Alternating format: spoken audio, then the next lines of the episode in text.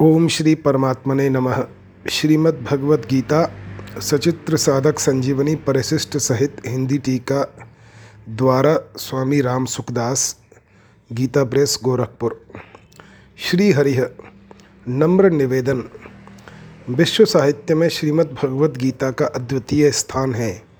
यह साक्षात भगवान के श्रीमुख से निसृत परम रहस्यमयी दिव्य वाणी है।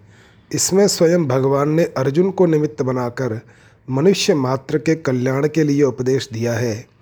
इस छोटे से ग्रंथ में भगवान ने अपने हृदय के बहुत ही विलक्षण भाव भर दिए हैं, जिनका आज तक कोई पार नहीं पा सका और न पा ही सकता है।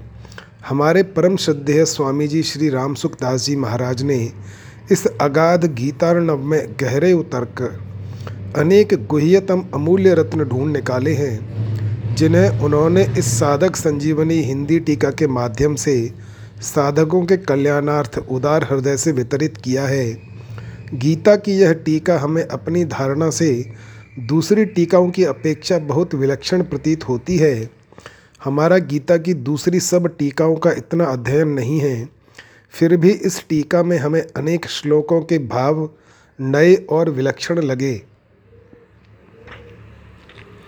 वर्तमान समय में साधन का तत्व सरलता पूर्वक बताने वाले ग्रंथों का प्रायः अभाव सा दिखता है, जिससे साधकों को सही मार्गदर्शन के बिना बहुत कठिनाई होती है। ऐसी स्थिति में परमात्मा प्राप्ति के अनेक सरल उपायों से युक्त साधकोपयोगी अनेक विशेष और मार्मिक बातों से अलंकृत तथा बहुत ही सरल एवं सुबोध भाषा शैली में लिखित प्रस्तुत ग्रंथ का प्रकाशन अत्यंत महत्वपूर्ण स्थान रखता है। परम श्रद्धेय स्वामी जी ने गीता की यह टीका किसी दार्शनिक विचार की दृष्टि से अथवा अपनी विद्वता का प्रदर्शन करने के लिए नहीं लिखी है। अपितु साधकों का हित कैसे हो, इसी दृष्टि से लिखी है। परम शांति की प्राप्ति चाहने वाले प्रत्येक साधक के लिए, चाहे वह किसी भी देश, वेश, भाषा, मत, संप्रदाय आदि का क्यों न हो यह टीका संजीवनी बूटी के समान है। इस टीका का अध्ययन करने से हिंदू, बौद्ध, जैन, पारसी, ईसाई, मुसलमान आदि सभी धर्मों के अनुयायियों को अपने अपने मत के अनुसार ही उद्धार के उपाय मिल जाएँगे। इस टीका में साधकों को अपने उद्देश्य की सिद्धि के लिए पूरी सामग्री मिलेगी। परम शांति की प्राप्ति के इच्छुक सभी भाई बहनों से विनम्र निवेदन है कि वे इस ग्रंथ रत्न को अवश्य ही मनोयोग पूर्वक पढ़ें, समझें और यथासाध्य आचरण में लाने का प्रयास करें। सा, ओम श्री परमात्मने नमः। साधक संजीवनी परिशिष्टिका, नम्र निवेदन। भगवान अनंत हैं, उनका सब कुछ अनंत है। फिर उनके मुखारविंद से निकली हुई गीता के भावों का अंत आ ही कैसे सकता है? अलग अलग आचार्यों ने गीता की अलग अलग टीका लिखी है। उनकी टीका के अनुसार चलने से मनुष्य का कल्याण तो हो सकता है, पर वह गीता के अर्थ को पूरा नहीं जान सकता। आज तक गीता की जितनी टीकाएँ लिखी गई हैं, वे सब की सब इकट्ठी कर दें तो भी गीता का अर्थ पूरा नहीं होता। जैसे किसी कुएँ से सैकड़ों वर्ष तक असंख्य आदमी जल पीते रहें तो भी उसका जल वैसा का वैसा ही रहता है। ऐसे ही असंख्य टीकाएँ लिखने पर भी गीता वैसी की वैसी ही रहती है, उसके भावों का अंत नहीं आता। कुएँ के जल की तो सीमा है, पर गीता के भावों की सीमा नहीं है। अतः गीता के विषय में कोई कुछ भी कहता है तो वह वास्तव में अपनी बुद्धि का ही परिचय देता है। सब जानत प्रभु प्रभुता सोई, तदप कहें बिनु रहा न कोई। भगवान की वाणी बड़े बड़े ऋषि मुनियों की वाणी से भी ठोस और श्रेष्ठ है, क्योंकि भगवान ऋषि मुनियों के भी आदि हैं। अहमादिर ही देवानाम, महर्षिणाम च सर्वशः। अतः कितने ही बड़े ऋषि मुनि संत महात्मा क्यों न हों, और उनकी वाणी कितनी ही श्रेष्ठ क्यों न हो, पर वह भगवान की दिव्याते दिव्य वाणी गीता की बराबरी नहीं कर सकती। पगडंडी को पद्धति कहते हैं और राजमार्ग, घंटापथ अथवा चौड़ी सड़क को प्रस्थान कहते हैं। गीता, उपनिषद और ब्रह्मसूत्र, ये तीन प्रस्थान हैं। शेष सब पद्धतियाँ हैं। प्रस्थान त्रय में गीता बहुत विलक्षण है क्योंकि इसमें उपनिषद और ब्रह्मसूत्र दोनों का ही तात्पर्य आ जाता है। गीता उपनिषदों का सार है, पर वास्तव में गीता की बात उपनिषदों से भी विशेष है। कारण की अपेक्षा कार्य में विशेष गुण होता है। जैसे आकाश में केवल एक गुण शब्द है, पर उसके कार्य वायु में दो गुण शब्द और स्पर्श है। वेद भगवान के निश्वास हैं और गीता भगवान की वाणी है।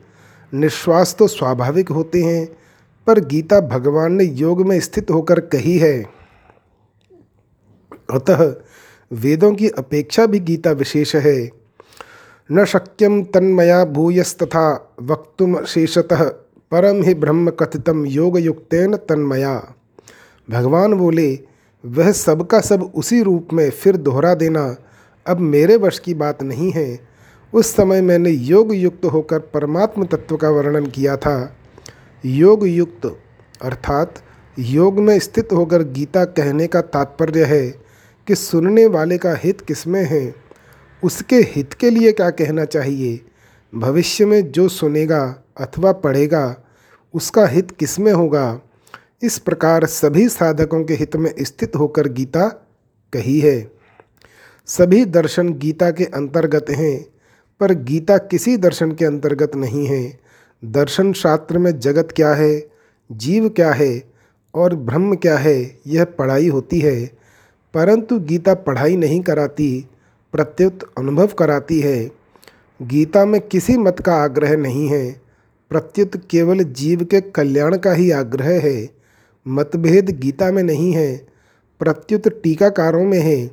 गीता के अनुसार चलने से सगुण और निर्गुण के उपासकों में परस्पर खटपट नहीं हो सकती। गीता में भगवान साधक को समग्र की तरफ़ ले जाते हैं। सगुण, निर्गुण साकार, निराकार, द्विभुज, चतुर्भुज, सहस्रभुज आदि सब रूप समग्र परमात्मा के ही अंतर्गत हैं। समग्र रूप में कोई भी रूप बाकी नहीं रहता। किसी की भी उपासना करें, संपूर्ण उपासनाएँ समग्र रूप के अंतर्गत आ जाती हैं। संपूर्ण दर्शन समग्र रूप के अंतर्गत आ जाते हैं। अतः सब कुछ परमात्मा के ही अंतर्गत है। परमात्मा के सिवाय किंचन मात्र भी कुछ नहीं है। इसी भाव में संपूर्ण गीता है। गीता का तात्पर्य, वासुदेव सर्वम में है। एक परमात्म तत्व के सिवाय दूसरी सत्ता की मान्यता रहने से प्रवृत्ति का उदय होता है और दूसरी सत्ता की मान्यता घट मिटने से निवृत्ति की दृढ़ता होती है। प्रवृत्ति का उदय होना भोग है। और निवृत्ति की दृढ़ता होना योग है। गीता सब कुछ परमात्मा है ऐसा मानती है और इसी को महत्व देती है। संसार में कार्य रूप से, कारण रूप से, प्रभाव रूप से, सब रूपों में मैं ही मैं हूँ। यह बताने के लिए ही भगवान ने गीता में चार जगह अपनी विभूतियों का वर्णन किया है। ब्रह्म, यानी निर्गुण, निराकार, कृत्स्न, आध्यात्म।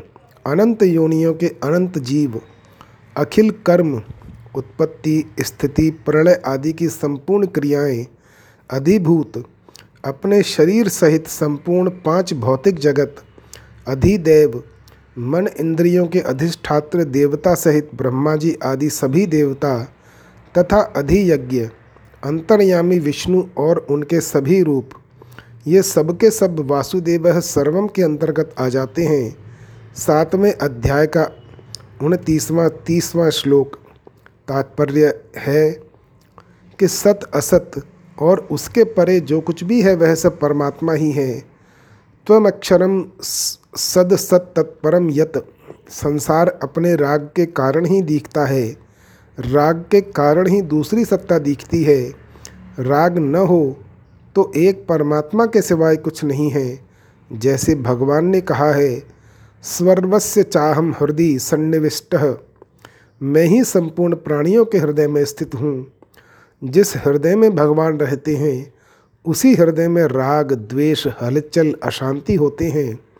हृदय में ही सुख होता है और हृदय में ही दुख आता है। समुद्र मंथन में वहीं से विष निकला, वहीं से अमृत निकला। भगवान शंकर ने विष पी लिया तो अमृत निकल आया। इसी तरह राग द्वेष को मिटा दें तो परमात्मा निकल आएँगे। संत महात्माओं के हृदय में राग द्वेष नहीं रहते, अतः वहाँ परमात्मा रहते हैं। सब कुछ परमात्मा ही है। यह खुले नेत्रों का ध्यान है। इसमें न आँख बंद करके ध्यान की ज़रूरत है, न कान बंद करने की ज़रूरत है, न नाक बंद करने की ज़रूरत है। इसमें न संयोग का असर पड़ता है, न वियोग का। न किसी के आने का असर पड़ता है, न किसी के जाने का। जब सब कुछ परमात्मा ही है तो फिर दूसरा कहाँ से आए, कैसे आए? गीता समग्र को मानती है। इसीलिए गीता का आरंभ और अंत शरणागति में हुआ है। शरणागति से ही समग्र की प्राप्ति होती है। परमात्मा के समग्र रूप में सब रूप होते हुए भी सगुण की मुख्यता है। कारण कि सगुण के अंतर्गत तो निर्गुण भी आ जाता है, पर निर्गुण में गुणों का निषेध होने से सगुण नहीं आता। अतः सगुण ही समग्र हो सकता है। भगवान श्री कृष्ण समग्र हैं असंशयम समग्रम माम। गीता समग्र की वाणी है, इसलिए गीता में सब कुछ है।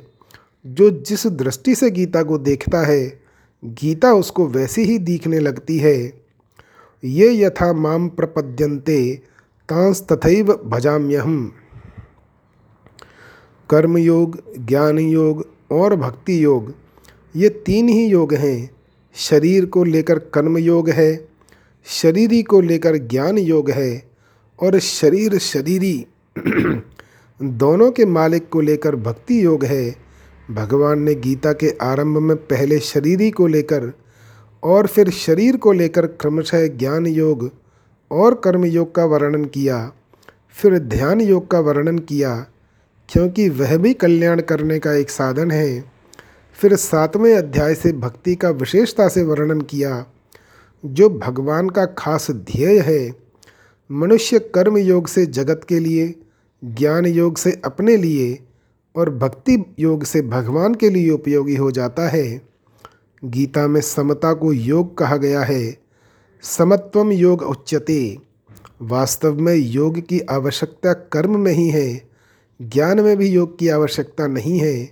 और भक्ति में तो योग की बिल्कुल आवश्यकता नहीं है। ज्ञान और भक्ति वास्तव में योग ही है। कर्म जड़ हैं, बांधने वाले हैं और विषय हैं, इसलिए उनमें योग की आवश्यकता है। योगस्थ कुरुर कर्माणी। कर्मों में योग ही मुख्य है। योग कर्मसु कौशलम। योग के सिवाय कर्म कुछ नहीं है। दूरेण हैवरम कर्म बुद्धि योगा धनंजय। कर्तत्व भी कर्म करने से ही आता है। इसलिए गीता में योग शब्द, विशेषकर कर्म योग का ही वाचक आता है। गीता की पुष्पिका में भी योग शास्त्रीय पद का अर्थ कर्म योग की शिक्षा है।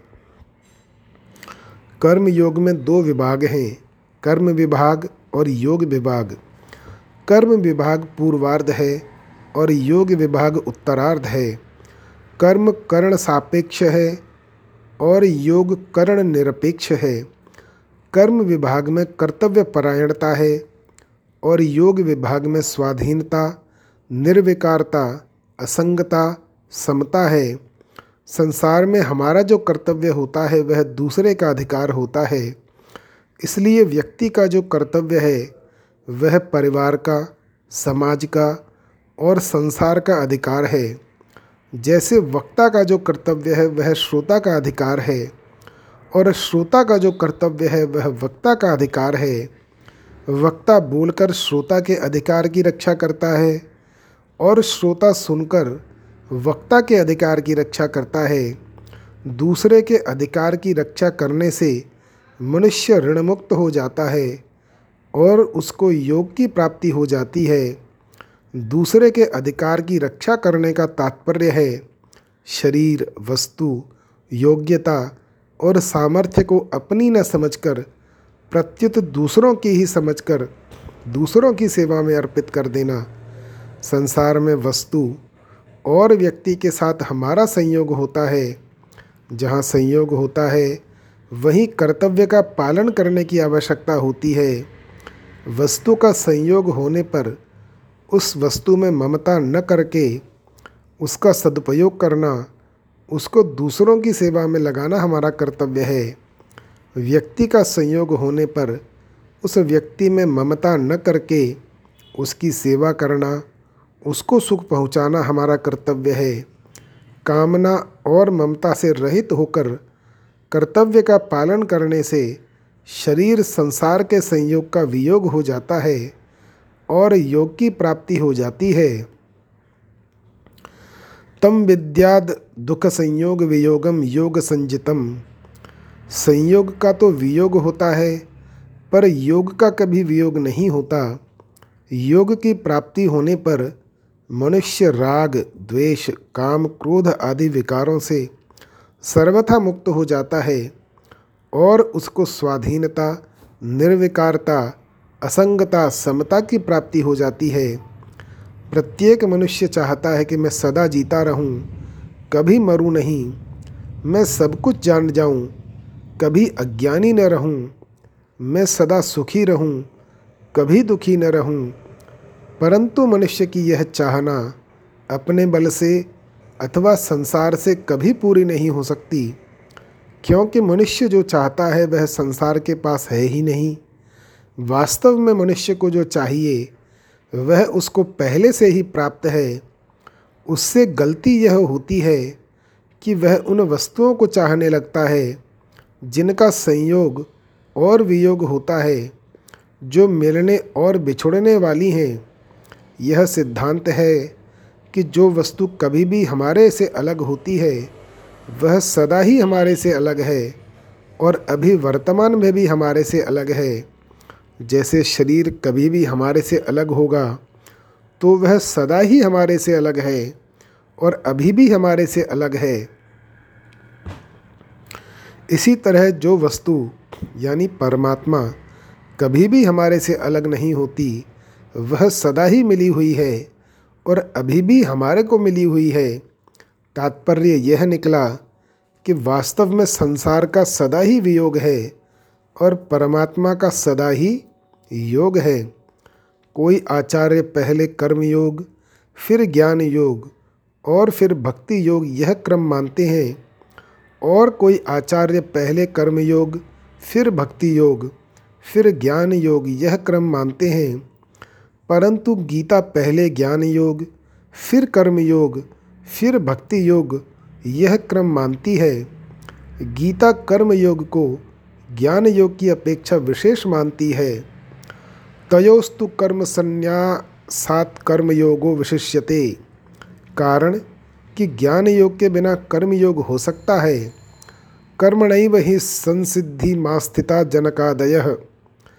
यज्ञायाचरतः कर्म समग्रम प्रविलीयते।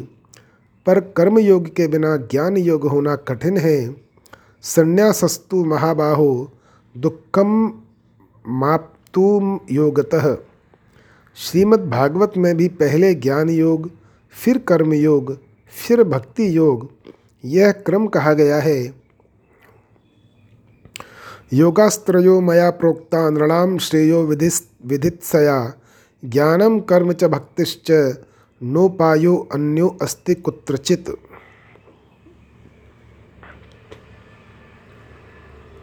एक विलक्षण बात और है कि गीता कर्म योग और ज्ञान योग दोनों को समकक्ष और लौकिक बताती है। लोके अस्मिन द्विविधा निष्ठा, क्षर यानी जगत और अक्षर यानी जीव दोनों लौकिक हैं। द्वाविमौ पुरुषौ लोके क्षरश्चाक्षर एव च। पर भगवान अलौकिक हैं, उत्तम पुरुषस्तन्नय क्षर को लेकर कर्मयोग और अक्षर को लेकर ज्ञान योग चलता है। अतः कर्म योग और ज्ञान योग दोनों लौकिक हैं, परंतु भक्ति योग भगवान को लेकर चलता है। अतः भक्ति योग अलौकिक है। गीता ने भक्ति को सर्वश्रेष्ठ बताया है। गीता की भक्ति भेद वाली नहीं है, प्रत्युत अद्वैत भक्ति है। वास्तव में देखा जाए तो ज्ञान में द्वैत है और भक्ति में अद्वैत है, कारण कि ज्ञान में तो जड़ चेतन, जगत जीव, शरीर शरीरी, असत सत, प्रकृति पुरुष आदि दो दो हैं, परंतु भक्ति में केवल भगवान ही है। वासुदेव सर्वम सद सच्चा हम भगवान ने ज्ञान के साधनों में भी भक्ति बताई है। मई चानन्य योगेन और गुणातीत होने का उपाय भी भक्ति बताया है। माम च यो अव्यभिचारेण। ज्ञान की परानिष्ठा से भी पराभक्ति की प्राप्ति होती है। मद भक्तिम लभते पराम इस पराभक्ति से जानना, देखना और प्रवेश करना तीनों की प्राप्ति हो जाती है। भगवान अपने भक्त को कर्मयोग और ज्ञान योग दोनों की प्राप्ति करा देते हैं। भगवान ने अपने भक्त को सबसे उत्तम योगी बताया है। समय युक्त तमो मत, तेमे युक्त तमा मता, सयोगी परमो मत। ध्यान योग में भी भक्ति आई है। युक्त आसीत मत्पर कर्म योग में भी भगवान ने भक्ति बताई है। युक्त आसीत मत्पर भगवान ने सभी योगों में अपनी भक्ति, परायणता बताई है। यह भक्ति की विशेषता है। अर्जुन का प्रश्न भक्ति विषयक नहीं था। फिर भी भगवान ने अपनी तरफ़ से भक्ति का वर्णन किया। भक्ति से समग्र परमात्मा की प्राप्ति होती है। गीता का सातवां, नवा और पंद्रहवा अध्याय, दसवें अध्याय का आरंभ तथा अठारहवें अध्याय के छप्पनवें से छाछठवें तक के श्लोक हमें बहुत विलक्षण दिखते हैं। इनमें अर्जुन उवाच नहीं है, अर्थात ये भगवान ने अपनी तरफ़ से अत्यंत कृपा करके कहे हैं। गीता योग में, गीता में कर्म योग के वर्णन में ज्ञान योग, भक्ति योग की, ज्ञान योग के वर्णन में कर्म योग, भक्ति योग की, और भक्ति योग के वर्णन में कर्म योग, ज्ञान योग की बात भी आ जाती है। इसका तात्पर्य है कि साधक कोई भी योग करे, उसको तीनों योगों की प्राप्ति हो जाती है, अर्थात उसको मुक्ति और भक्ति दोनों प्राप्त हो जाते हैं। कारण कि परा और अपरा दोनों प्रकृतियाँ भगवान की ही हैं। ज्ञान योग परा को लेकर और कर्म योग अपरा को लेकर चलता है। इसलिए किसी एक योग की पूर्णता होने पर तीनों योगों की पूर्णता हो जाती है, परंतु इसमें शर्त यह है कि साधक अपने मत का आग्रह न रखे और दूसरे के मत का खंडन या निंदा न करे, दूसरे के मत को छोटा न माने, अपने मत का आग्रह रहने से और दूसरे के मत को छोटा मानकर उसका खंडन या निंदा करने से साधक को तत्व ज्ञान की प्राप्ति तो हो सकती है, पर भक्ति परम प्रेम की, अर्थात समग्रता की प्राप्ति नहीं हो सकती है। ओम श्री परमात्मने नमः। कृष्णं वंदे जगद्गुरुं। पराकृतनमबन्धं परं ब्रह्म नराकृति। सौन्दर्यसारसर्वस्वं वंदे नन्दात्मजं मह। प्रपन्नपारिजाताय तोत्रवैत्रेकपाणये ज्ञानमुद्राय कृष्णाय गीतामृतदुहे नमः। वसुदेवसुतं देवं कंसचाणूरमर्दनं देवकी परमानन्दं कृष्णं वंदे जगद्गुरुम्। वंशी विभूषित करान्न वनीर दाभात पीताम्बर पीताम्बरा दरुण बिंब फलाधरोष्ठात, पूर्णेन्दु सुंदर मुखादर विंद नेत्रात कृष्णात परम किमपि तत्वमहम न जाने। भीष्म द्रोण तटा जयद्रथ जला गांधार नीलोत्पला शल्यग्राहवती कृपेण वहनी कर्णेन वेलाकुला अश्वत्थाम विकर्ण घोरम करा दुर्योधनावर्तिनी, सोत्तीर्णा खलु पांडवै नदी कई वर्तक केशव। एकम शास्त्रम देवकी पुत्र गीतमेको देवो देवकी पुत्र एव। एको मंत्रस्तस्य नामानि यानी कर्माप्येकम तस्य देवस्य सेवा। श्री परमात्मने नमः। प्राकथन वंशीधरम तोत्रधरम नमामि मनोहरम मोहहरम च कृष्णम मालाधरम धर्म धुरंधरम च पार्थस्य सारथ्यकरम च देवम कर्तव्यदीक्षां च समत्वशिक्षां, ज्ञानस्य भिक्षां, शरणागतिं च ददाति गीता करुणाद्रभूता कृष्णेन गीता जगतो हिताय। संजीवनी साधक जीवनीयं प्राप्ति हरैव सरल ब्रवीति। करोति दूरम पथि विघ्न बाधाम ददाति शीघ्र परमात्म सिद्धिम अर्थात, जो अपने हाथों में वंशी तथा चाबुक और गले में दिव्य माला धारण किए हुए हैं, एवं जो प्राणियों के मन का तथा मोह का हरण करने वाले हैं उन पार्थ सारथी धर्म धुरंधर दिव्य स्वरूप भगवान श्री कृष्ण को मैं प्रणाम करता हूँ। भगवान श्री कृष्ण के द्वारा गाई हुई करुणाद्र भूत गीता जगत के हित के लिए कर्तव्य की दीक्षा, समता की शिक्षा, ज्ञान की भिक्षा और शरणागति का तत्व प्रदान करने वाली है।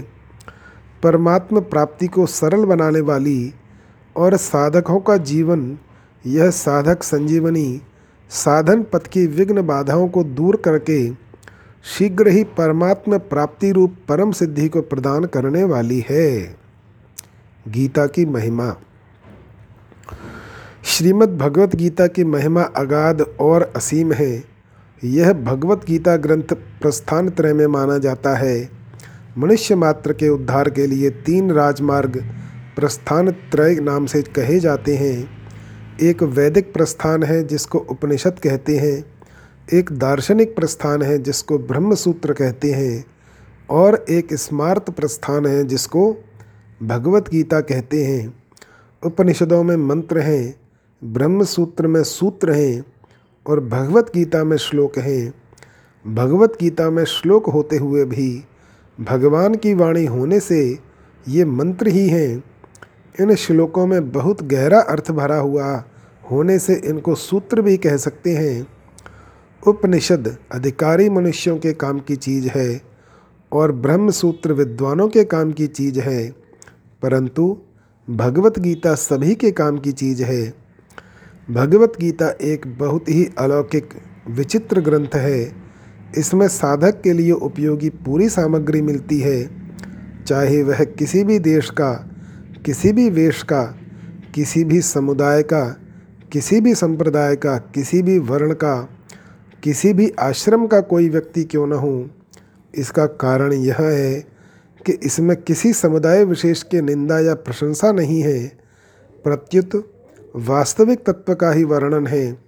वास्तविक तत्व परमात्मा वह है जो परिवर्तनशील प्रकृति और प्रकृतिजन्य पदार्थों से सर्वथा अतीत और संपूर्ण देश, काल, वस्तु, व्यक्ति, परिस्थिति आदि में नित्य, निरंतर एक रस, एक रूप रहने वाला है। जो मनुष्य जहाँ है और जैसा है, वास्तविक तत्व वहाँ वैसा ही पूर्ण रूप से विद्यमान है। परंतु परिवर्तनशील, प्रकृतिजन्य वस्तु व्यक्तियों में राग द्वेष के कारण उसका अनुभव नहीं होता। सर्वथा राग द्वेष रहित होने पर उसका स्वतः अनुभव हो जाता है। भगवत गीता का उपदेश महान अलौकिक है। इस पर कई टीकाएँ हो गई और कई टीकाएँ होती ही चली जा रही हैं। फिर भी संत महात्माओं विद्वानों के मन में गीता के नए नए भाव प्रकट होते रहते हैं। इस गंभीर ग्रंथ पर कितना ही विचार किया जाए तो भी इसका कोई पार नहीं पा सकता। इसमें जैसे जैसे गहरे उतरते जाते हैं वैसे ही वैसे इसमें से गहरी बातें मिलती चली जाती हैं। जब एक अच्छे विद्वान पुरुष के भावों का भी जल्दी अंत नहीं आता, फिर जिनका नाम, रूप, आदि यावन मात्र अनंत है, ऐसे भगवान के द्वारा कहे हुए वचनों में भरे हुए भावों का अंत आ ही कैसे सकता है? इस छोटे से ग्रंथ में इतनी विलक्षणता है कि अपना वास्तविक कल्याण चाहने वाला किसी भी वर्ण, आश्रम देश, संप्रदाय, मत आदि का कोई भी मनुष्य क्यों न हो, इस ग्रंथ को पढ़ते ही इसमें आकृष्ट हो जाता है। अगर मनुष्य इस ग्रंथ का थोड़ा सा भी पठन पाठन करे तो उसको अपने उद्धार के लिए बहुत ही संतोषजनक उपाय मिलते हैं। हर एक दर्शन के अलग अलग अधिकारी होते हैं, पर गीता की यह विलक्षणता है कि अपना उद्धार चाहने वाले सबके सब इसके अधिकारी हैं। भगवत गीता में साधनों का वर्णन करने में विस्तार पूर्वक समझाने में एक एक साधन को कई बार कहने में संकोच नहीं किया गया है। फिर भी ग्रंथ का कलेवर नहीं बढ़ा है। ऐसा संक्षेप में विस्तार पूर्वक यथार्थ और पूरी बात बताने वाला दूसरा कोई ग्रंथ नहीं दिखता। अपने कल्याण की उत्कट अभिलाषा वाला मनुष्य हर एक परिस्थिति में परमात्म तत्व को प्राप्त कर सकता है। युद्ध जैसी घोर परिस्थिति में भी अपना कल्याण कर सकता है।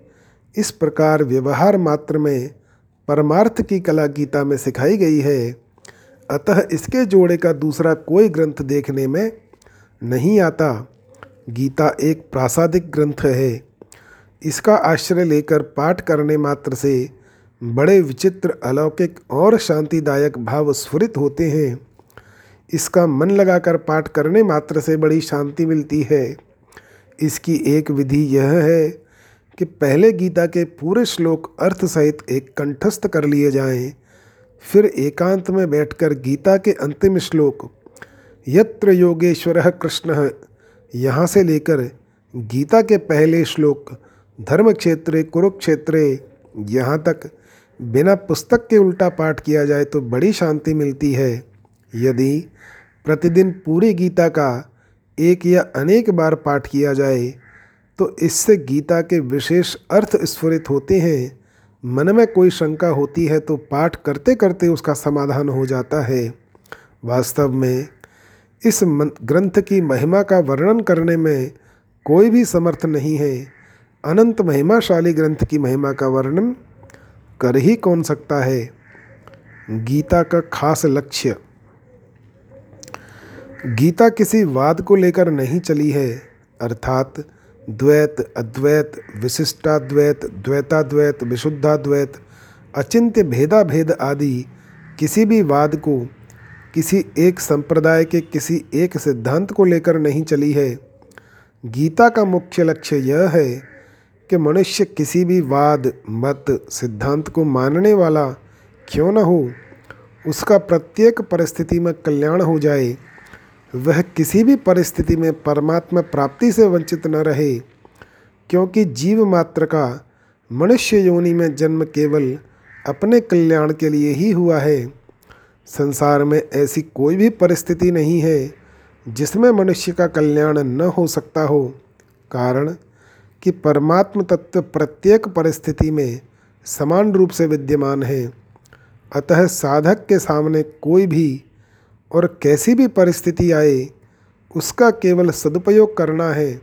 सदुपयोग करने का अर्थ है दुखदायी परिस्थिति आने पर सुख की इच्छा का त्याग करना और सुखदायी परिस्थिति आने पर सुख भोग का तथा वह बनी रहे ऐसी इच्छा का त्याग करना और उसको दूसरों की सेवा में लगाना।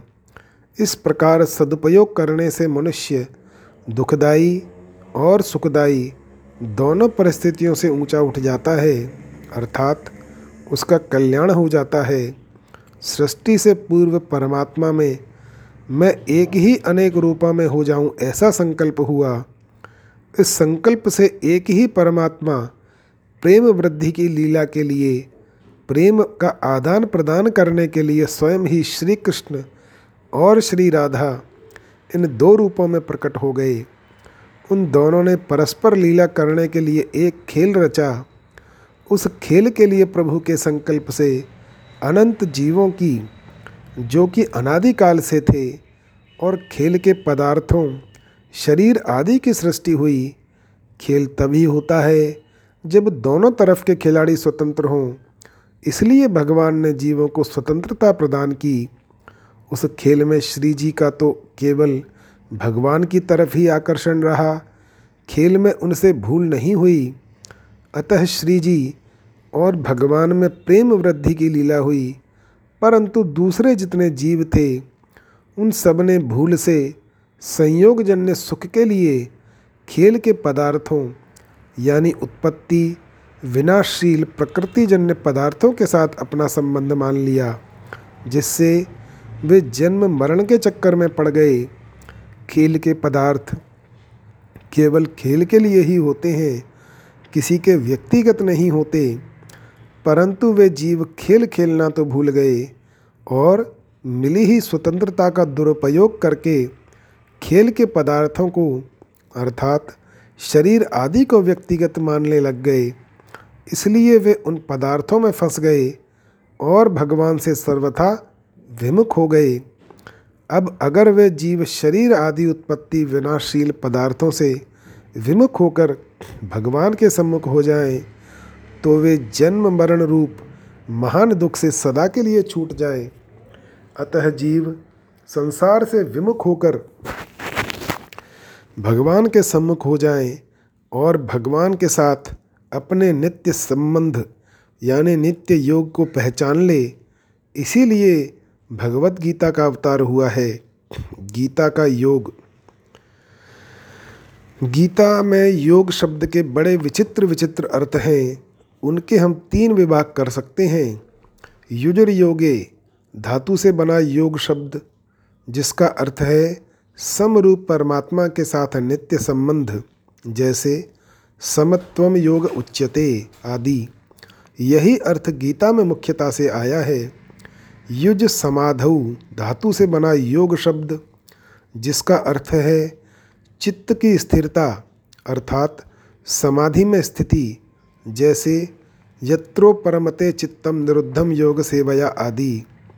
युज संयमने धातु से बना योग शब्द, जिसका अर्थ है संयमन, सामर्थ्य, प्रभाव जैसे। पश्चिमे योगमैश्वरम आदि। गीता में जहाँ कहीं योग शब्द आया है, उसमें उपर्युक्त तीनों में से एक अर्थ की मुख्यता और शेष दो अर्थों की गौणता, जैसे युजर योगे वाले योग शब्द में समता यानी संबंध की मुख्यता है, पर समता आने पर स्थिरता और सामर्थ्य भी स्वतः आ जाती है। भगवान में संसार मात्र की उत्पत्ति, स्थिति, प्रलय आदि की जो सामर्थ्य है, वह सामर्थ्य योगी में नहीं आती। जगत व्यापार वर्जनम, वर्जम, योगी में जो सामर्थ्य आती है, उससे वह संसार मात्र पर विजय प्राप्त कर लेता है। अर्थात, कैसी ही अनुकूल, प्रतिकूल परिस्थिति आने पर भी उस पर कोई असर नहीं पड़ता। श्रीमद् भागवत में भगवान ने कहा है योगस्त्रो मया प्रोक्ता नृणाम श्रेयो विधित्सया। ज्ञानम कर्म च भक्तिश्च, नोपायो अन्यो अस्ति कुत्रचित। अपना कल्याण चाहने वाले मनुष्यों के लिए मैंने तीन योग मार्ग बताए हैं। ज्ञान योग कर्म योग और भक्ति योग इन तीनों के सिवाय दूसरा कोई कल्याण का मार्ग नहीं है। यही बात अध्यात्म रामायण और देवी भागवत में भी आई है। मार्गास्त्रो मया प्रोक्ता पुरा मोक्षाप्ति साधका। कर्मयोगो ज्ञान योगो भक्ति योगस्य शाश्वत, यानी अध्यात्म रामायण मार्गास्त्रो में विख्याता मोक्ष प्राप्त नगाधिप, कर्मयोगो ज्ञान योगो भक्ति योगश्च सप्तम देवी भागवत। युज समाधु वाले योग शब्द में स्थिरता की मुख्यता है, पर स्थिरता आने पर समता और सामर्थ्य भी स्वतः आ जाती है। युज संयमने वाले योग शब्द में सामर्थ्य की मुख्यता है, पर सामर्थ्य आने पर समता और स्थिरता भी स्वतः आ जाती है।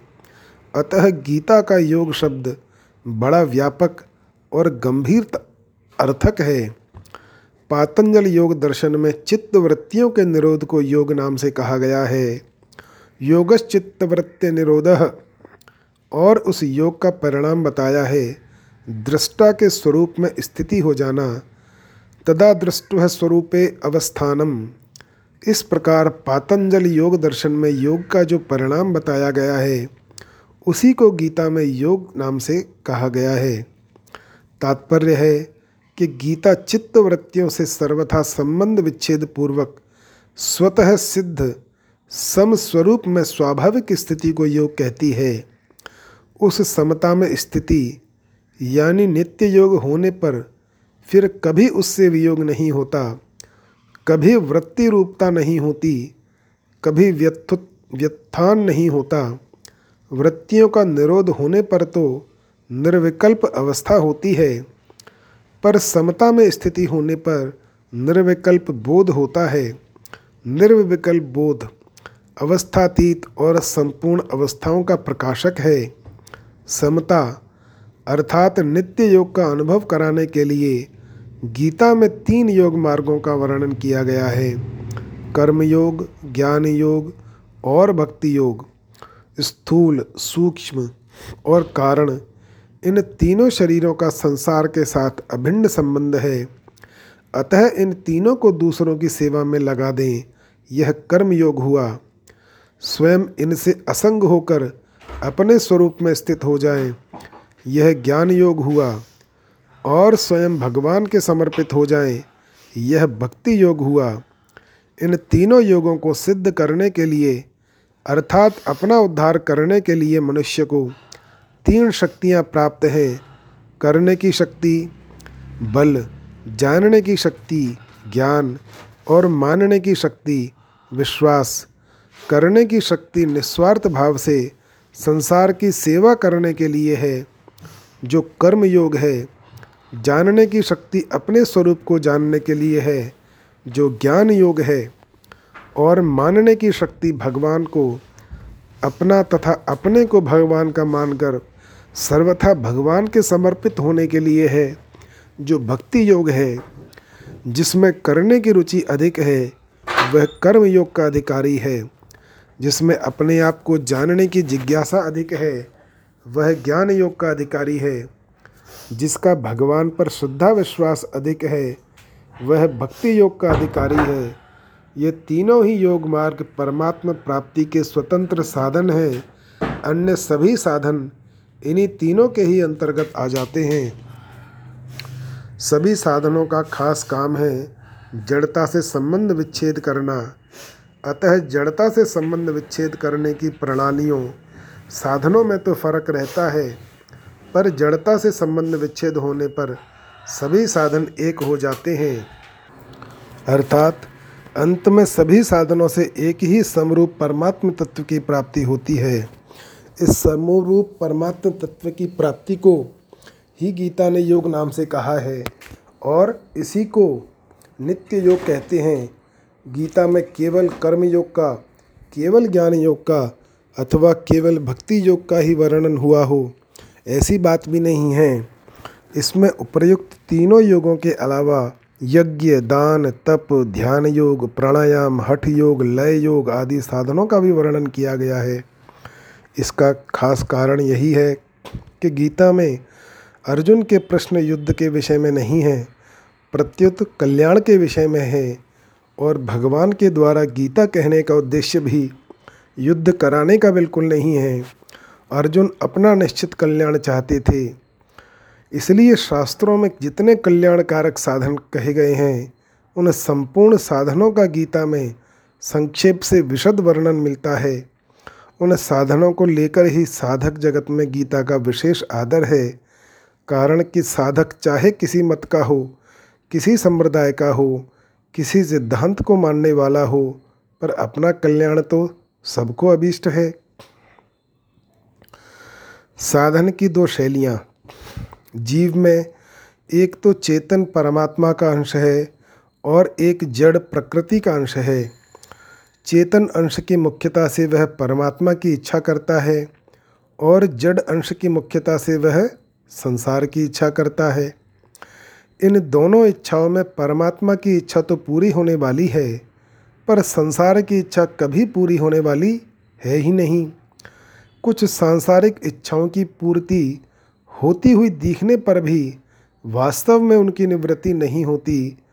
प्रत्युत संसार की आसक्ति के कारण नई नई कामनाएँ पैदा होती रहती हैं। वास्तव में सांसारिक इच्छाओं की पूर्ति, अर्थात सांसारिक वस्तुओं की प्राप्ति इच्छा के अधीन नहीं है, प्रत्युत कर्म के अधीन है, परंतु परमात्मा की प्राप्ति कर्म के अधीन नहीं है। स्वयं की उत्कट अभिलाषा मात्र से परमात्मा की प्राप्ति हो जाती है।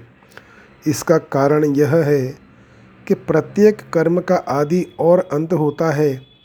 इसलिए उसका फल भी आदि अंत वाला ही होता है। अतः आदि अंत वाले कर्मों से अनादि अनंत परमात्मा की प्राप्ति कैसे हो सकती है? परंतु साधकों ने प्रायः ऐसा समझ रखा है कि जैसे क्रिया की प्रधानता से सांसारिक वस्तु की प्राप्ति होती है, ऐसे ही परमात्मा की प्राप्ति भी उसी प्रकार क्रिया की प्रधानता से ही होगी। और जैसे सांसारिक वस्तु की प्राप्ति के लिए शरीर इंद्रियाँ, मन बुद्धि की सहायता लेनी पड़ती है ऐसे ही परमात्मा की प्राप्ति के लिए भी उसी प्रकार से शरीर इंद्रियाँ, मन बुद्धि की सहायता लेनी पड़ेगी। इसलिए ऐसे साधक जड़ता यानी शरीर आदि की सहायता से अभ्यास करते हुए परमात्मा की तरफ़ चलते हैं। जैसे ध्यान योग में दीर्घ काल तक अभ्यास करते करते, अर्थात परमात्मा में चित्त को लगाते लगाते जब चित्त निरुद्ध हो जाता है, तब उसमें संसार की कोई इच्छा न रहने से और स्वयं जड़ होने के कारण परमात्मा को ग्रहण न कर सकने से वह चित्त संसार से उपराम हो जाता है। चित्त के उपराम होने से साधक का चित्त से अर्थात जड़ता से सर्वथा संबंध विच्छेद हो जाता है और वह स्वयं से परमात्म तत्व का अनुभव कर लेता है। परंतु जो साधक आरंभ से ही परमात्मा के साथ अपना स्वतः सिद्ध, नित्य संबंध मानकर और जड़ता से अपना किंचन मात्र भी संबंध न मानकर साधन करता है, उसको बहुत जल्दी और सुगमता पूर्वक परमात्म तत्व का अनुभव हो जाता है। इस प्रकार परमात्म तत्व की प्राप्ति चाहने वाले साधकों के लिए साधन की दो शैलियाँ हैं, जिस शैली में अंतकरण की प्रधानता रहती है, अर्थात जिसमें साधक जड़ता की सहायता लेकर साधन करता है, उसको करण साक्षेप शैली नाम से, और जिस शैली में स्वयं की प्रधानता रहती है, अर्थात जिसमें साधक आरंभ से ही जड़ता की सहायता न लेकर स्वयं से साधन करता है, उसको कर्ण निरपेक्ष शैली नाम से कह सकते हैं। यद्यपि, इन दोनों ही साधन शैलियों से परमात्म तत्व की प्राप्ति कर्ण निरपेक्षता से, अर्थात स्वयं से, जड़ता से सर्वथा संबंध विच्छेद होने पर ही होती है। तथापि कर्ण साक्षेप शैली से चलने पर उसकी प्राप्ति देरी से होती है। और कर्ण निरपेक्ष शैली से चलने पर उसकी प्राप्ति शीघ्रता से होती है। साधन की इन दोनों शैलियों में चार मुख्य भेद हैं। कर्ण साक्षेप शैली में जड़ता यानी शरीर इंद्रियाँ, मन बुद्धि का आश्रय लेना पड़ता है। परंतु कर्ण निरपेक्ष शैली में जड़ता का आश्रय नहीं लेना पड़ता। प्रत्युत जड़ता से माने हुए संबंध का विच्छेद करना पड़ता है। कर्ण साक्षेप शैली में एक नई अवस्था का निर्माण होता है, पर कर्ण निरपेक्ष शैली में अवस्थाओं से संबंध विच्छेद होकर अवस्थातीत तत्व का अनुभव होता है।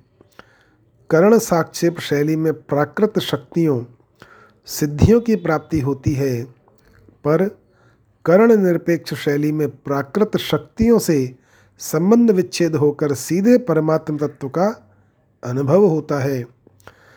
कर्ण साक्षेप शैली में कभी तत्काल सिद्धि नहीं मिलती, पर कर्ण निरपेक्ष शैली में जड़ता से सर्वता संबंध विच्छेद होने पर, अपने स्वरूप में स्थित होने पर अथवा भगवान के शरण होने पर तत्काल सिद्धि मिलती है।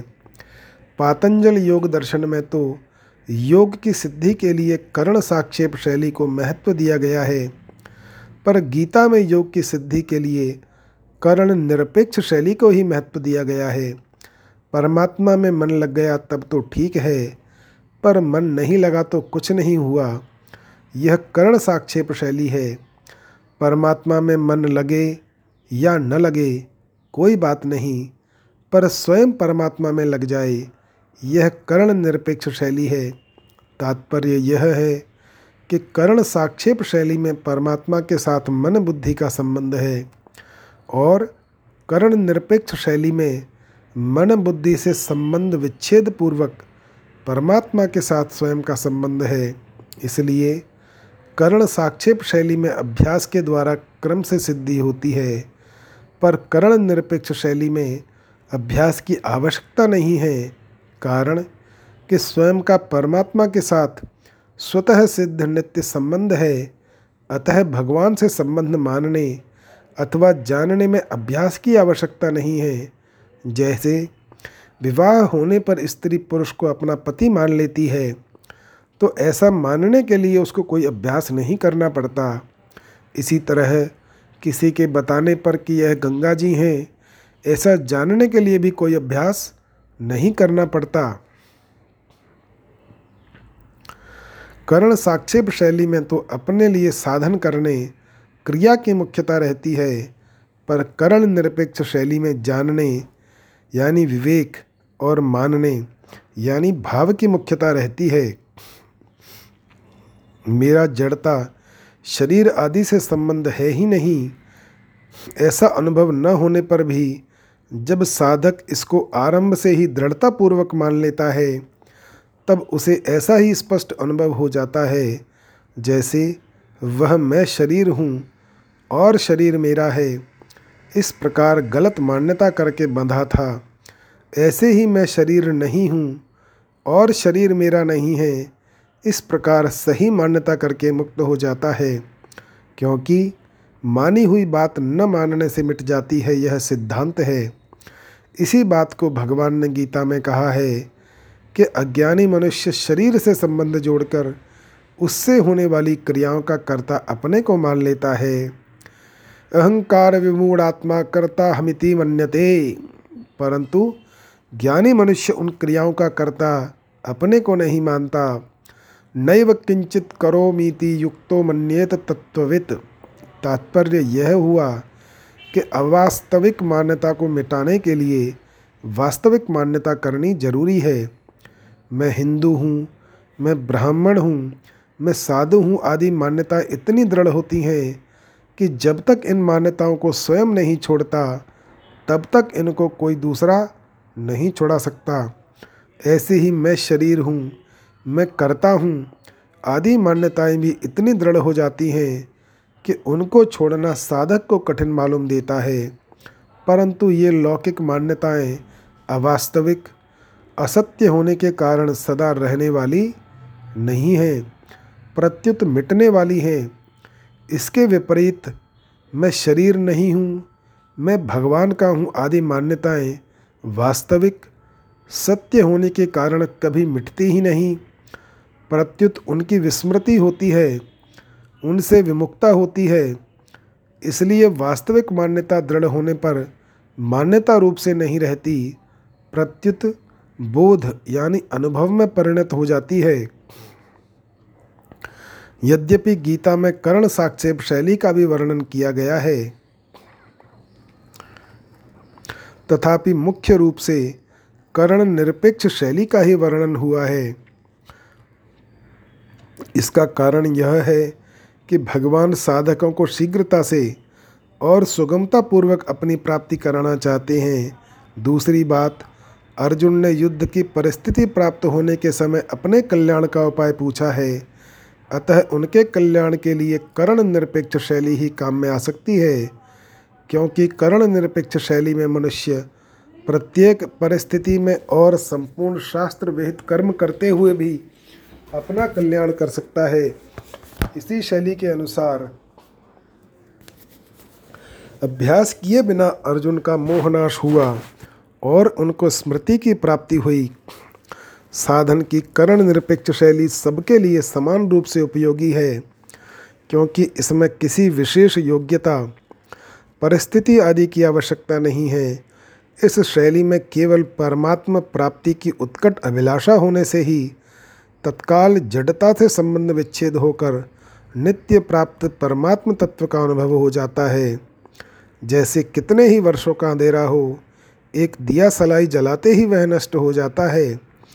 ऐसे ही जड़ता के साथ कितना ही पुराना अनंत जन्मों का संबंध हो, परमात्म प्राप्ति की उत्कट अभिलाषा होते ही वह मिट जाता है। इसलिए उत्कट अभिलाषा कर्ण साक्षिपेक्षता से होने वाली समाधि से भी ऊँची चीज़ है। ऊँची से ऊँची निर्विकल्प समाधि हो, उससे भी व्युत्थान होता है और फिर व्यवहार होता है, अर्थात समाधि का भी आरंभ और अंत होता है। जब तक आरंभ और अंत होता है, जब तक जड़ता के साथ संबंध है, जड़ता से संबंध विच्छेद होने पर साधन का आरंभ और अंत नहीं होता, प्रत्युत परमात्मा से नित्य योग का अनुभव हो जाता है। जब तक जड़ता का संबंध रहता है, तब तक दो अवस्थाएँ रहती हैं, क्योंकि परिवर्तनशील होने से जड़ प्रकृति कभी एक रूप नहीं रहती, अतः समाधि और व्युत्थान, ये दोनों अवस्थाएँ जड़ता के संबंध से ही होती हैं। जड़ता से संबंध विच्छेद होने पर सहजावस्था होती है, जिसे संतों ने सहज समाधि कहा है। वास्तव में देखा जाए तो परमात्मा से वियोग कभी हुआ ही नहीं, होना संभव ही नहीं। केवल संसार से माने हुए संयोग के कारण परमात्मा से वियोग प्रतीत हो रहा है। संसार से माने हुए संयोग का त्याग करते ही परमात्म तत्व के अभिलाषी मनुष्य को तत्काल नित्य योग का अनुभव हो जाता है और उसमें स्थायी स्थिति हो जाती है। अंतकरण को शुद्ध करने की आवश्यकता भी कर्ण सापेक्ष शैली में ही है। कर्ण निरपेक्ष शैली में नहीं, जैसे कलम बढ़िया होने से लिखाई तो बढ़िया हो सकती है पर लेखक बढ़िया नहीं हो जाता। ऐसे ही कर्ण यानी अंतकरण शुद्ध होने से क्रियाएँ तो शुद्ध हो सकती हैं, पर कर्ता शुद्ध नहीं हो जाता। कर्ता शुद्ध होता है अंतकरण से संबंध विच्छेद होने पर, क्योंकि अंतकरण से अपना संबंध मानना ही मूल अशुद्धि है। नित्य पात्र परमात्म तत्व के साथ जीव का नित्य योग स्वतः सिद्ध है। अतः उसकी प्राप्ति में करण की अपेक्षा नहीं है। केवल उधर दृष्टि डालनी है। जैसा कि श्री रामचरितमानस में आया है, शंकर सहज स्वरूप तो संहारा, अर्थात भगवान शंकर ने अपने सहज स्वरूप को संभाला, उसकी तरफ़ दृष्टि डाली। संभाली चीज़ वह होती है जो पहले से ही हमारे पास हो, और केवल दृष्टि डालने से पता लग जाए कि यह है ऐसे ही दृष्टि डालने मात्र से नित्य योग का अनुभव हो जाता है। परंतु सांसारिक सुख की कामना, आशा और भोग के कारण उधर दृष्टि डालने में, उसका अनुभव करने में कठिनता मालूम देती है। जब तक सांसारिक भोग और संग्रह की तरफ़ दृष्टि है, तब तक मनुष्य में यह ताकत नहीं है कि वह अपने स्वरूप की तरफ़ दृष्टि डाल सके। अगर किसी कारण से किसी खास विवेचन से उधर दृष्टि चली भी जाए तो उसका स्थायी रहना बड़ा कठिन है। कारण कि नाशवान पदार्थों की जो प्रियता भीतर में बैठी हुई है, वह प्रियता भगवान के स्वतः सिद्ध संबंध को समझने नहीं देती और समझ में आ जाए तो स्थिर नहीं रहने देती। हाँ अगर उत्कट अभिलाषा जागृत हो जाए कि उस तत्व का अनुभव कैसे हो तो इस अभिलाषा में यह ताकत है कि यह संसार की आसक्ति का नाश कर देगी। गीतोक्त, कर्मयोग ज्ञान योग और भक्ति योग तीनों ही साधन कड़न निरपेक्ष अर्थात स्वयं से होने वाले हैं। कारण कि क्रिया और पदार्थ अपने और अपने लिए नहीं हैं, प्रत्युत दूसरों के और दूसरों की सेवा के लिए हैं। मैं शरीर नहीं हूँ और शरीर मेरा नहीं है।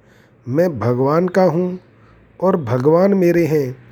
इस प्रकार विवेक पूर्वक किया गया विचार अथवा मान्यता कर्ण सापेक्ष यानी अभ्यास नहीं है, क्योंकि इसमें जड़ता से संबंध विच्छेद है। अतः कर्मयोग में स्वयं ही जड़ता का त्याग करता है। ज्ञान योग में स्वयं ही स्वयं को जानता है और भक्ति योग में स्वयं ही भगवान के शरण होता है। गीता की इस साधक संजीवनी टीका में भी साधन की कर्ण निरपेक्ष शैली को ही मुख्यता दी गई है, क्योंकि साधकों का शीघ्रता से और सुगमता पूर्वक कल्याण कैसे हो, इस बात को सामने रखते हुए यह टीका लिखी गई है। कृष्णानुग्रहदायिका सकरुणा गीता समाराधिता कर्म ज्ञान विराग भक्ति रसिका मर्मार्थ संदर्शिका सोत्कंठ किल साधकैरनुदिनं पेपीयमाना सदा। कल्याणम परदेवतेव दिशति संजीवनी वर्धताम। कर्म, ज्ञान, वैराग्य और भक्ति के रस से परिपूर्ण इस करुणामयी गीता की भली भांति उपासना की जाए, यानी मनन किया जाए, अर्थ को गहराई से समझा जाए तो यह भगवान श्री कृष्ण की कृपा प्रदान करने वाली है। साधकों के द्वारा उत्कंठता पूर्वक सदा बार बार पान की जाने वाली, गीता के पदों का मार्मिक अर्थ दिखाने वाली और इष्ट देव के समान कल्याण प्रदान करने वाली यह साधक संजीवनी निरंतर वृद्धि को प्राप्त हो। जय श्री राम।